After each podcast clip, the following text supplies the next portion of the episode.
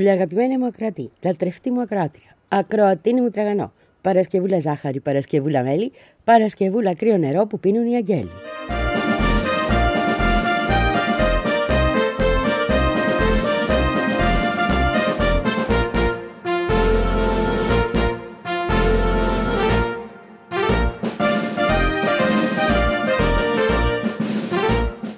Όλα καλά για πες. Όλα καλά, ε. Τι ωραία ήταν χτες έμαθα. Έμαθα, περάσατε πάρα πολύ ωραία στην εκδήλωση. Έμαθα ότι η αίθουσα ήταν κατάμεθυστη. Έμαθα ότι υπήρχε πάρα πολύ ενδιαφέρον. Έμαθα ότι ήμασταν όλοι παρόντες και παρούσες και παρόντα. Τα είπα όλα, τα είπα. Είμαι πάρα πολύ χαρούμενη γι' αυτό, να σου πω την αλήθεια. Υπήρχε μια αγωνία σε άλλους ανθρώπους, όχι σε μένα, γιατί εγώ τον κόσμο του πρέσ μας τον ξέρω. Αλλά αν οι άνθρωποι εκτός του πρέσ ανησυχούσαν αν θα είναι γεμάτη αίθουσα και πώς θα είμαστε κτλ. Ε, φάνηκε ότι ναι, είμαστε πολλοί, είμαστε δυνατοί και είμαστε ενωμένοι. Το καλύτερότερο.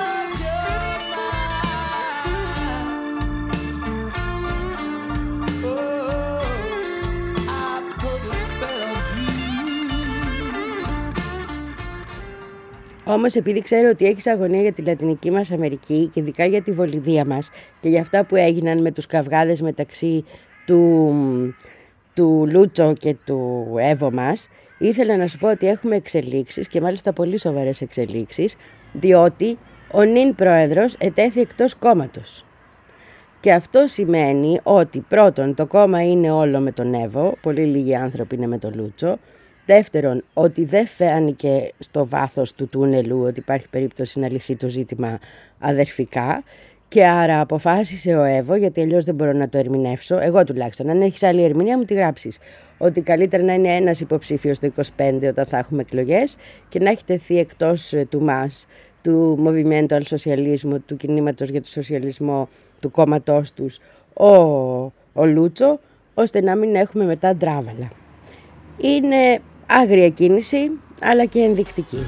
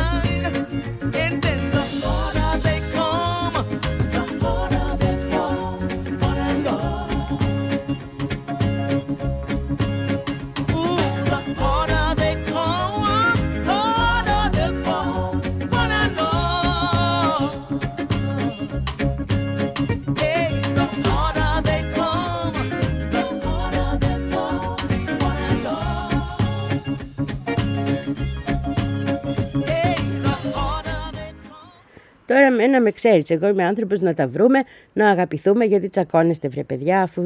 Αλλά να που έγιναν τα πράγματα τόσο άγρια.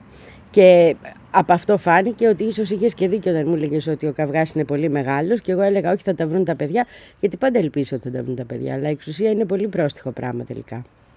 Ε, η, πόσο είναι, δύο εβδομάδες από όταν είχε ανακοινώσει ο Εύω ότι τον παρακαλάνε να κατέβει κτλ. Μέσα σε δύο εβδομάδες, ε, ως παλιά γάτα και ως άνθρωπος που ξέρει πάρα πολύ καλά το λαό του, ξεφορτώθηκε και τον αντίπαλό του και πρώην Υπουργό Οικονομικό του και πρώην φίλο του. Εδώ είχε να πατήσει και σε κάτι άλλο που ίσως βοήθησε στο να τον διώξουν το Λούτσο από το κόμμα, ότι ο Λούτσο δεν είχε βρει καμία, δεν είχε πάρει μέτρα οικονομικά που να έχουν ανακουφίσει ένα μεγάλο κομμάτι του λαού. Κάτι που είχε κάνει ο Εύω όταν ήταν πρόεδρος. Ο Λούτσος οικονομολόγος και μάλλον συντηρητικό στοιχείο και γι' αυτό είχε επιλεγεί άλλωστε, ε, δεν προχώρησε ας το πούμε σε μεγάλες ε, αλλαγές, δεν προχώρησε στην, ε, σε νέες δομές, και ο κόσμος έχει και παράπονα από όλη αυτή την ιστορία. Οπότε εκεί μάλλον πάτησε και η γατά ο Εύω.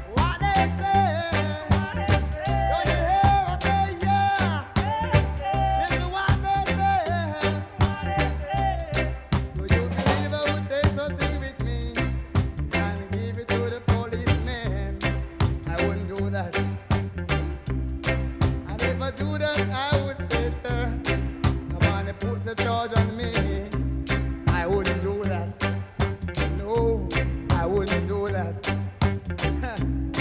I'm not a fool to hurt myself, so I was innocent of what they done to me.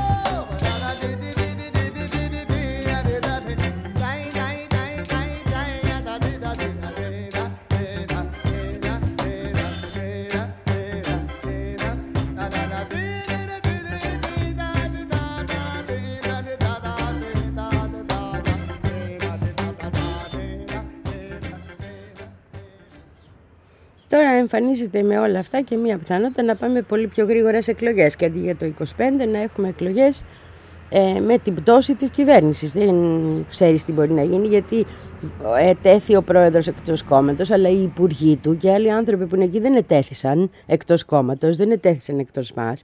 Πράγμα που σημαίνει ότι ο ΕΒΟ έχει υποστήριξει και μέσα στην ίδια την κυβέρνηση. Το ξέραμε αυτό, αλλά πιστεύαμε ότι κάποιοι από τους υπουργούς είναι με το Λούτσο το τι θα κάνουν και αν θα εξαρτήσουν την πορεία τους από το κόμμα, που είναι το πιθανότερο να συμβεί, έτσι, γιατί είναι και ένα κόμμα που 20 χρόνια στην ουσία κυβερνάει, δεν είναι...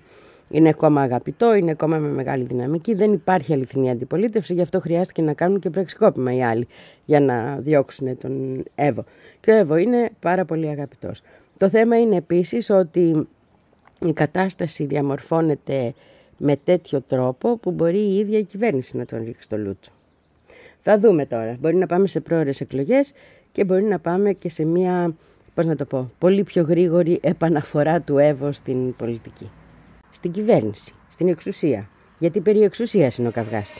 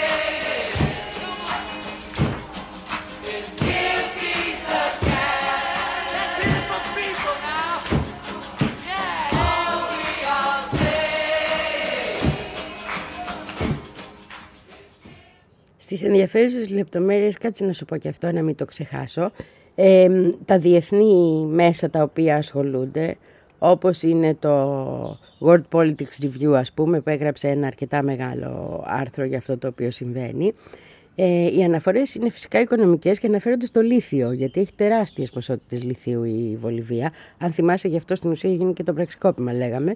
Αυτό είναι που θέλουν να βάλουν στο χέρι οι Αμερικάνοι.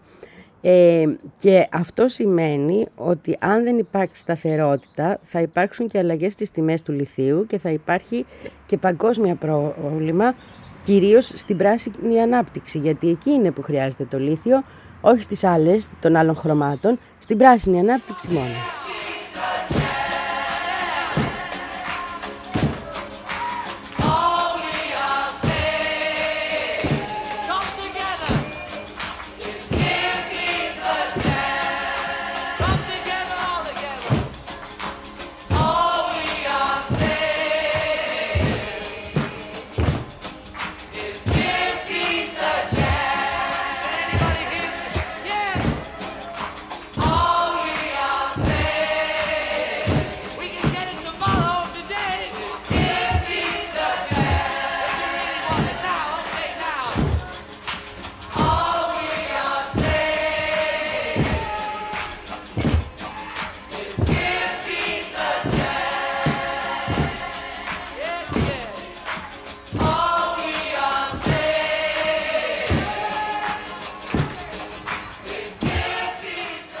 Σε άλλα νέα και μην το ξεχάσω, έχουμε και εκλογές στην Πολωνία. Για τις άλλες εκλογές σου είπα. Για τις εκλογές στην Πολωνία 15 Οκτώβρη δεν σου είπα. Αλλά σου έχω πει όμως για το σκάνδαλο που ταλανίζει τη χώρα, το οποίο φαίνεται ότι παίρνει ειδικά λόγω εκλογών, που έρχονται τεράστιες διαστάσεις, που πουλάγανε βίζες. Που από τη μια πουλάγανε το παραμύθι στον κόσμο ότι είμαστε ενάντια στους ε, πρόσφυγες και να μην έρχονται οι ξένοι στον τόπο μας κτλ. Γιατί είναι ακροδεξιό κόμμα αυτό το κόμμα. Το οποίο τα αρχικά του είναι peace. Αν το δεις αγγλικά είναι λίγο ναι αλλά στην ουσία σημαίνει νόμος και τάξη. Ε, το έχουν εκλέψει από τη γνωστή τηλεοπτική σειρά που έχει σπάσει ρεκόρ επεισοδίων, είμαι σίγουρη. Law and order σημαίνει το κόμμα. Ε, νόμος και, εντάξει, νόμος και δίκαιο σημαίνει, αλλά ναι, έχει πλάκα έτσι. Τέλος πάντων, αυτό το πεις είναι ακροδεξιό και πολεμοκάπηλο. Και επίσης πουλούσε όλο το παραμύθι ότι δεν τους θέλουμε εμείς αυτούς να μην έρθουν στον τόπο μας, εμείς θέλουμε να είμαστε Πολωνοί καθαρόεμοι. Ε, την ίδια ώρα που τα πουλούσε αυτά στο εσωτερικό, στο εξωτερικό πουλούσε βίζες. Το θυμάσαι που το είπα. 250.000 βίζες. Και έβαζαν τα φράγκα κανονικότητα στην τσεπούλα τους οι άνθρωποι. Οπότε εν ώψη των εκλογών της 15ης Οκτωβρίου αυτό έχει πάρει πολύ μεγάλες διαστάσεις. Δεν φαίνεται να τον απειλούν σε μεγάλο ποσοστό βέβαια ε, τα κόμματα της αντιπολίτευσης. Φαίνεται ότι μάλλον θα ξαναβγεί, έχει γύρω στα 10 χρόνια που κυβερνάει, δεν είναι κανένας καινούριος. Αλλά αυτή την ε, φορά έχει δύο πράγματα εναντίον του και το ότι έχουν παρακρατηθεί χρήματα λόγω Ευρωπαϊκής Ένωσης και το ότι δεν έχει συμπράξει με τους νόμους και έχει αλλάξει τα δικαστήρια. Θυμάστε, τα έχουμε πει αυτά πριν ένα χρόνο, ενάμιση, δύο. Και τώρα λόγω αυτού του σκανδάλου που έχει επηρεάσει πάρα πολύ τους ίδιους τους ψηφοφόρους.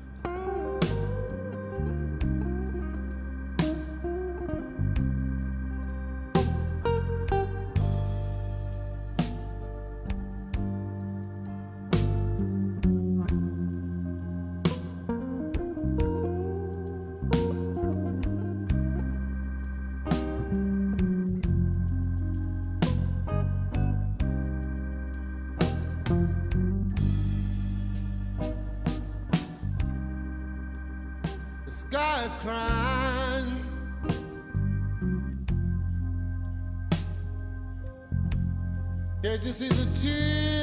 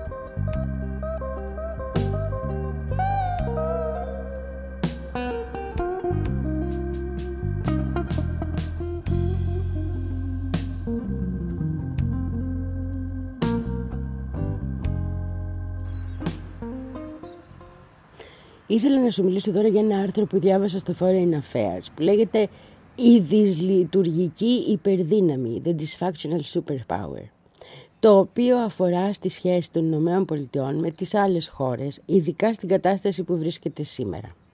Και στο οποίο αναφέρονται τα εξής πολύ ενδιαφέροντα.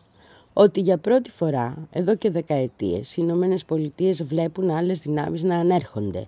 Δεν το αναφέρει έτσι, το αναφέρει ως να απειλείται η ασφάλειά τους και δεν λέει ότι έχουν απλώσει τα στρατά τους. Ε, εντάξει, foreign affairs είναι, αλλά εγώ θα στα πω, να ξέρεις. Λέει ότι έχει αυτή τη στιγμή τέσσερις ε, αντιπάλους, οι οποίοι συνεργάζονται για πρώτη φορά μαζί τους. Ρωσία, Κίνα, Βόρεια Κορέα και Ιράν. Και ότι αυτοί έχουν επίσης όλοι εκτός από το Ιράν πυρηνικά, αλλά θα μπορούσε σε λίγα χρόνια λέει να έχει και το Ιράν. Από την εποχή του πολέμου της Κορέας δεν είχαν αμφισβητηθεί ποτέ με τέτοιο τρόπο οι Ηνωμένες Πολιτείες. Είναι η πρώτη φορά που όχι μόνο αμφισβητούνται, αλλά έχουν απέναντί τους μια χώρα που είναι η Κίνα, η οποία οικονομικά, επιστημονικά, τεχνολογικά και σε ανάπτυξη νέων όπλων μπορεί να τις παίξει όχι στα ίσα ακόμα, αλλά είναι πολύ κοντά στο, στα ίσα να τις παίξει. Και όταν έχει μαζί και τις άλλες χώρες, εμφανίζεται ισχυρότερη.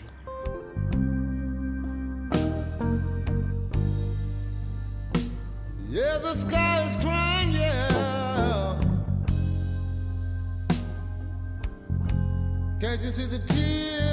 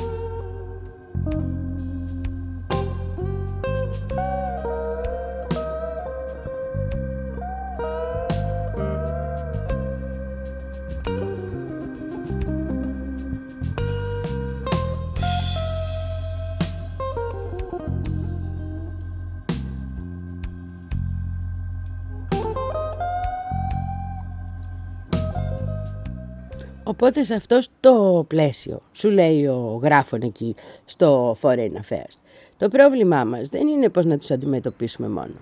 Το πρόβλημά μας και το μεγαλύτερο πρόβλημά μας είναι ότι πρέπει να τους αντιμετωπίσουμε όντας ως Αμερική διχασμένοι. Με τους Ρεπουμπλικάνους και τους Δημοκρατικούς να τρώγονται ε, ο ένας με τον άλλον σε τα σκυλιά. Με το Λευκό Οίκο, το Κογκρέσο, τους αντιπροσώπους να μην μπορούν να τα βρουν μεταξύ τους με τη ζωή του Μεσοαμερικάνου να πηγαίνει χειρότερα. Με ανικανότητα να πείσουν πλέον το λαό ότι έχει σημασία το τι γίνεται με την Κίνα και τη Ρωσία, γιατί ακριβώς ο λαός έχει τα προβλήματά του. Με το ότι δεν καταφέρνουν να πουλήσουν το παραμύθι των απειλών που είναι συνδεδεμένες μεταξύ τους και να παιδιά πρέπει κάτι να κάνουμε τώρα γιατί αν νικήσει η Ρωσία θα νικήσει και η Κίνα ας πούμε. Αυτό το πράγμα που το πουλάνε στο εσωτερικό αλλά δεν το αγοράζουν οι άλλοι. Κατάλαβες. Εκεί είναι το βασικότερο πρόβλημά τους. Οπότε αυτή τη στιγμή λέει το Foreign Affairs δεν είναι μόνο ότι έχει απέναντι ένα τόσο δυνατό συνασπισμό η κυβέρνηση των Ηνωμένων Πολιτειών ή η υπερδύναμη των Ηνωμένων Πολιτειών. Είναι επίσης ότι η ίδια η υπερδύναμη των Ηνωμένων Πολιτειών είναι βαθιά διχασμένη. Και αυτός ο διχασμός ίσως κοστίσει ακόμη περισσότερο. Είναι ένα άρθρο το οποίο νομίζω συνδέεται με την απομάκρυση του Προέδρου της Βουλής των Αντιπροσώπων, του Μακάρθη, και καταγράφει ένα διχασμό στη ζωή των Αμερικανών, των ε, πολιτικών δυνάμεων στην Αμερική, που εμείς την έχουμε δει, γιατί έτυχε να είμαστε το 16 εκεί όταν βγήκε ο Τραμπ, μαζί με τον Νίκο το Βεντούρα, σε βάθος. Ήδη κοινωνικά ήταν εμφανές. Σήμερα έχει πάρει και πολεμικές διαστάσεις. Και είναι όντως το μεγαλύτερο πρόβλημα της Αμερικής. Γιατί δεν είναι το θέμα μόνο αν μπορεί να πουλάει προς τα έξω ψυχροπολεμικές λογικές, είναι και το πώς θα καταφέρει να ενώσει το λαό της και να τον έχει ευτυχισμένο. Και πρέπει να ξαναθυμηθεί ότι ο στόχος είναι οι λαοί να έχουν κάποια πράγματα και ειδικά να το πω έτσι κακομαθημένοι λαοί σαν τον Αμερικάνικο.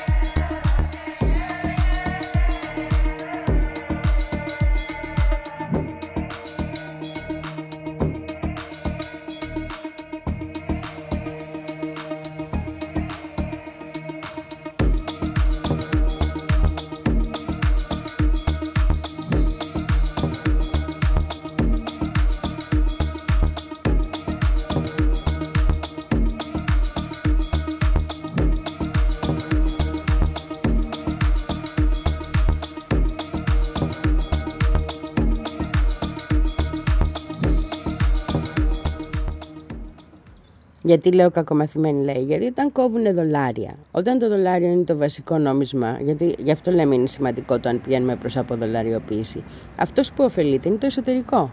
Όλο αυτό το χρήμα το οποίο δεν έχει αντίκρισμα, έχει αντίκρισμα μόνο γιατί το χρησιμοποιούν οι άλλοι. Αν ξαφνικά οι άλλοι σταματήσουν να το χρησιμοποιήσουν, να το χρησιμοποιούν, το κόστος για το εσωτερικό, για τους ανθρώπους, για την κοινωνία, για το επίπεδο ζωής θα είναι τεράστιο. Και είναι κάτι που καμία κυβέρνηση ποτέ από το 70 που έκανε αυτή την ιστορία με το δολάριο Νίξον, που του το χρωστάνε, λοιπόν, βρήκαν πρόεδρο να το χρωστάνε, ε, από τότε αυτή η ιστορία έχει στηρίξει την Αμερικάνικη οικονομία. Η, και ποτέ δεν σκέφτηκαν οι Αμερικάνοι, αυτό πήγαινα να σου πω, ναι, ότι μπορεί αυτό το πράγμα να καταπέσει. Ότι μπορεί κάποια στιγμή να μην ισχύει. Γιατί ακριβώς με τον ψυχροπολεμικό καιρό τον παλιό λειτουργούσε. Υπήρχε ο δυτικός κόσμος, υπήρχε ο σοβιετικός ας το πούμε κόσμος που δεν ήταν τόσο μεγάλος και υπήρχε και αυτό που έλεγαν ο τρίτος κόσμος που ήταν οι χώρες από τις οποίες κλέβανε με μεγάλη τους χαρά όλες οι πρώην απεικιοκρατικές δυνάμεις. Ξαφνικά όλος αυτός ο χάρτης έχει διαταραχθεί.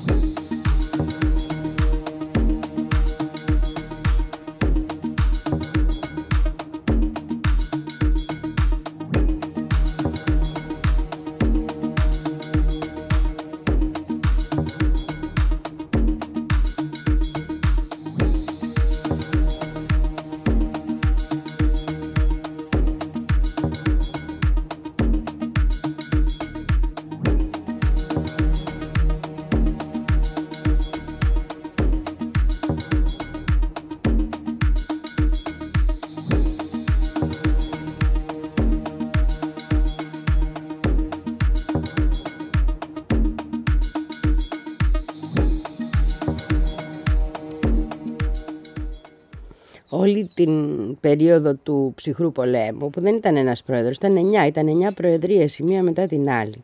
Οι Ηνωμένες Πολιτείες έβγαιναν από πάνω στο ψυχρό πόλεμο ακριβώς γιατί τα δύο μεγάλα κόμματα, επειδή είναι και δικοματικό το σύστημα, συνεργάζονταν. Υπήρχε ας το πούμε μία λογική απέναντι στην ε, Σοβιετική Ένωση, απέναντι στον άλλο παράγοντα, απέναντι στους απέναντι κοινή. Σήμερα δεν υπάρχει αυτό. Σήμερα είναι σε ε, με το εσωτερικό διχασμένο, με πολύ έντονες τις αντιθέσεις, μέχρι σημείου μίσους μεταξύ των δύο πλευρών, ρεπουμπλικάνων και δημοκρατικών, και με τους απέναντι να είναι πιο ενωμένοι από ποτέ. Αυτό ακριβώς λέει το άρθρο και ακριβώς λέει, καταλήγει λέγοντας πως εδώ δημιουργείται μια πολύ επικίνδυνη κατάσταση για την ίδια την αυτοκρατορία. Τώρα νομίζω εγώ, δεν είμαι και ιστορικός, αλλά όταν γυρίσω πρέπει να βρούμε έναν ιστορικό ειδικό στα Ρωμαϊκά να τον καλέσουμε. Ότι και στις άλλες αυτοκρατορίες στο τέλος είχαμε τέτοιους διχασμούς. Στο Βυζάντιο είχαμε σίγουρα. Όταν κατέπεσε η Ανατολική Ρωμαϊκή Αυτοκρατορία, αυτή που οι Δυτικοί λένε Βυζάντιο, ήμασταν διχασμένοι σε σημείο κοντέψαμε να γίνουμε Ρωμαιοκαθολικοί, αν θυμάσαι, ας πούμε. Και αν δεν ήταν ο Άγιος Μάρκος ο Ευγενικός, θα είχαμε γίνει κιόλας σε σημείο να ε, προσκυνάμε και να φυλάμε κατουρημένες ε, ποδιές, μπας και επιβιώσεις τίποτα. Προς τα έξω. Ε, τούτοι εδώ δεν μπορούν να στρέφουν προς τα έξω. Βέβαια, αλλά θέλω να πω αυτού του είδους οι αυτοκρατορίες πάντα νομίζω, θα βρούμε κάποιον ιστορικό να έρθει να μας τα πει, καταλήγουν έτσι, διχαστικά.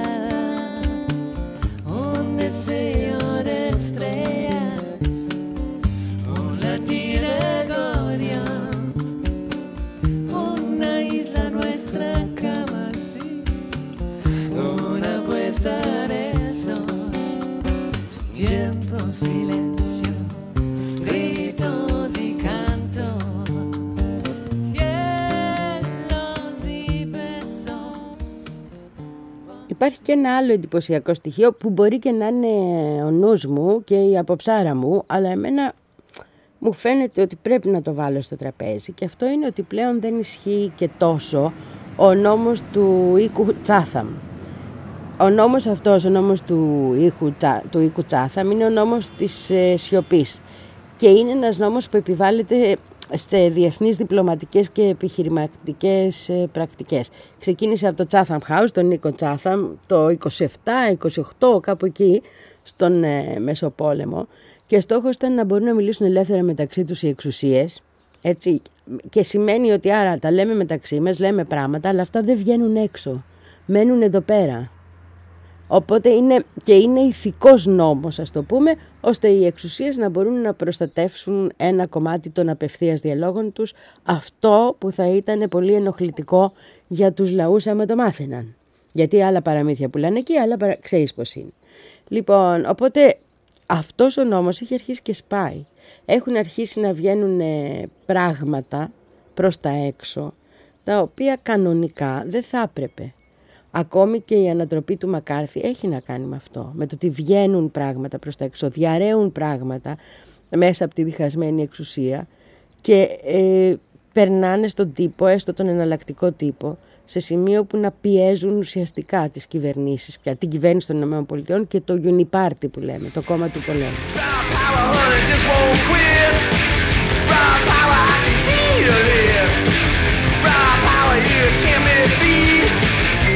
Germany.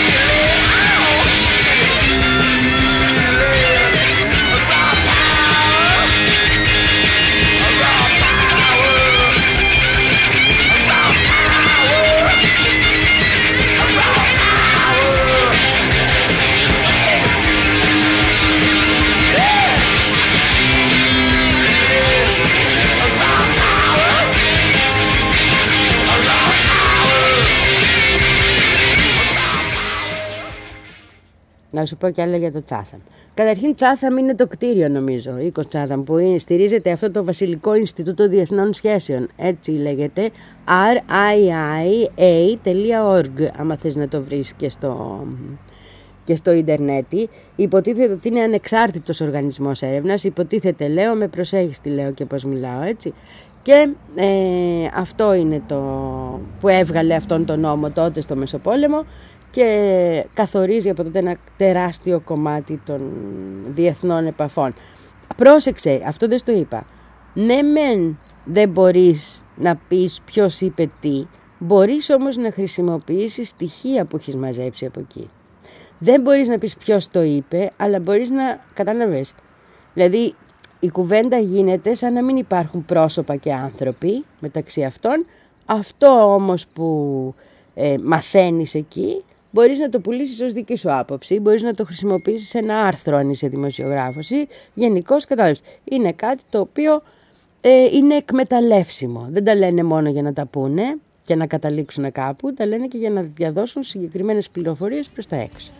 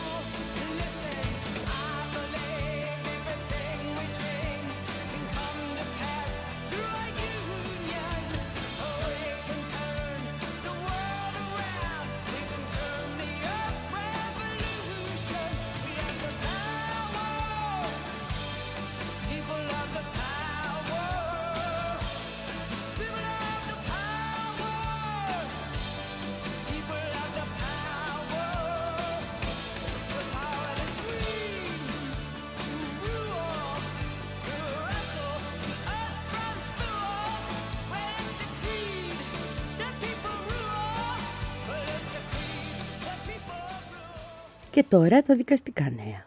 Καλά, το είπα φοβερά, πες. Λοιπόν, τέλος πάντων, στην Ολλανδία είναι μια εταιρεία που είναι η μεγαλύτερη εταιρεία κατασκευής πλοίων, ε, τάνκερ και τα τι αυτά, όχι αστείων πλοίων, η οποία έκανε μήνυση τώρα στην κυβέρνηση της Ολλανδίας, γιατί έχει χάσει ένα σωρό λεφτά, λέει, εξαιτίας των κυρώσεων κατά της Ρωσίας.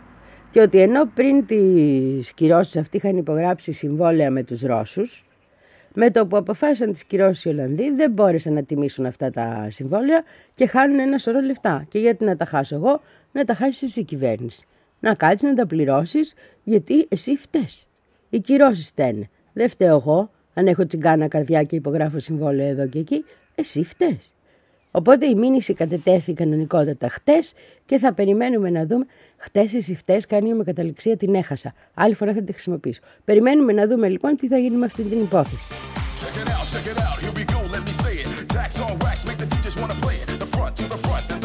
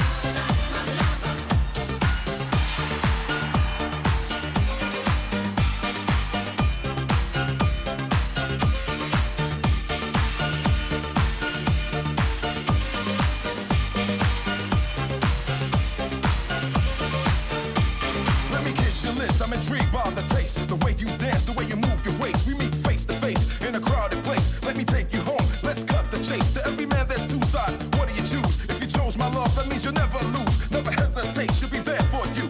Listen to the words of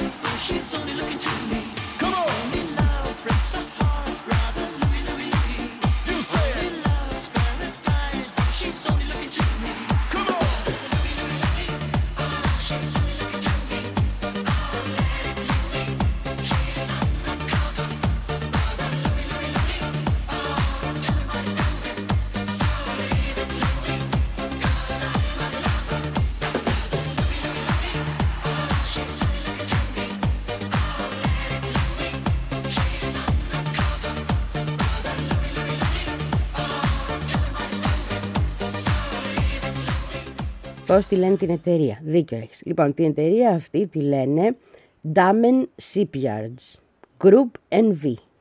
Damen Shipyards Group NV. Και αυτή η εταιρεία ε, μέσω του εκπροσώπου της που το λένε Rick Van de Weg, πολύ ολλανδικό όνομα, ναι, Rick Van de Weg, ανακοίνωσε ε, και το, εγώ το διάβασα στο Bloomberg για να ξέρεις, ότι θα ζητήσουν αποζημίωση για όλες τις ζημιές που κάνανε. Γιατί πριν είχαν υπογράψει ακριβώς αυτά τα συμβόλαια και με το που έγινε η εισβολή στην Ουκρανία αποφάσισε η κυβέρνηση και όχι οι ίδιοι να μην τιμηθούν αυτά τα συμβόλαια. Αυτή είναι η λογική. Η μ, εταιρεία βρίσκεται στο Γκόριντσεμ της ε, Ολλανδίας και η, η μήνυση έχει γίνει στα δικαστήρια του Ρότερνταμ.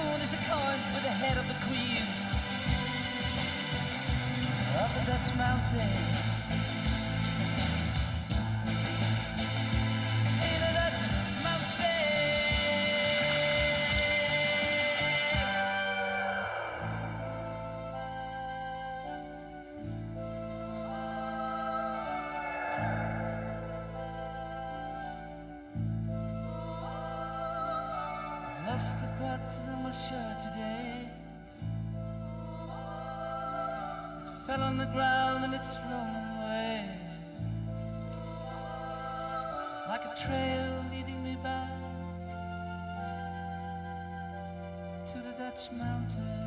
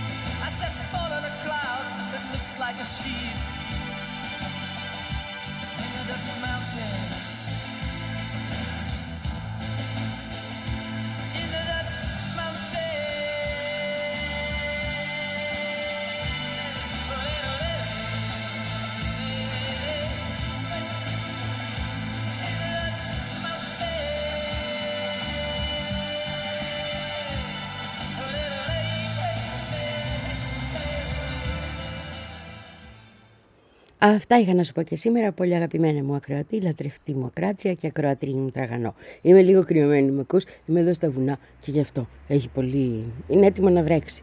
Ε, να ευχηθώ ένα υπέροχο Σαββατοκυριακό και μαζί να σε ευχαριστήσω που χτες η αίθουσα ήταν κατάμεστη, που χάρηκε και ο Κάρλος μας τόσο πολύ από την ανταπόκριση που είχε στην Ελλάδα και για τη Θεσσαλονίκη να ευχαριστήσω που επίσης η αίθουσα ήταν γεμάτη.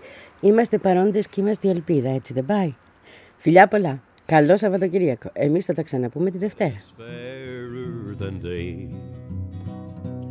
And by faith we can see it afar. For the Father waits over the way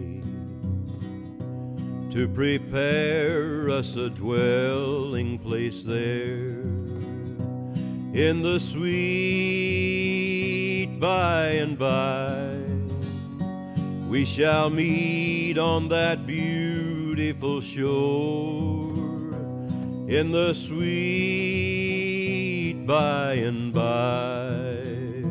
We shall meet on that beautiful shore. We shall sing on that beautiful shore the melodious songs of the blessed and our spirits shall sorrow no more. Not a sigh for the blessing of rest in the sweet by and by. We shall meet on that beautiful shore in the sweet by and by we shall meet on that beautiful shore.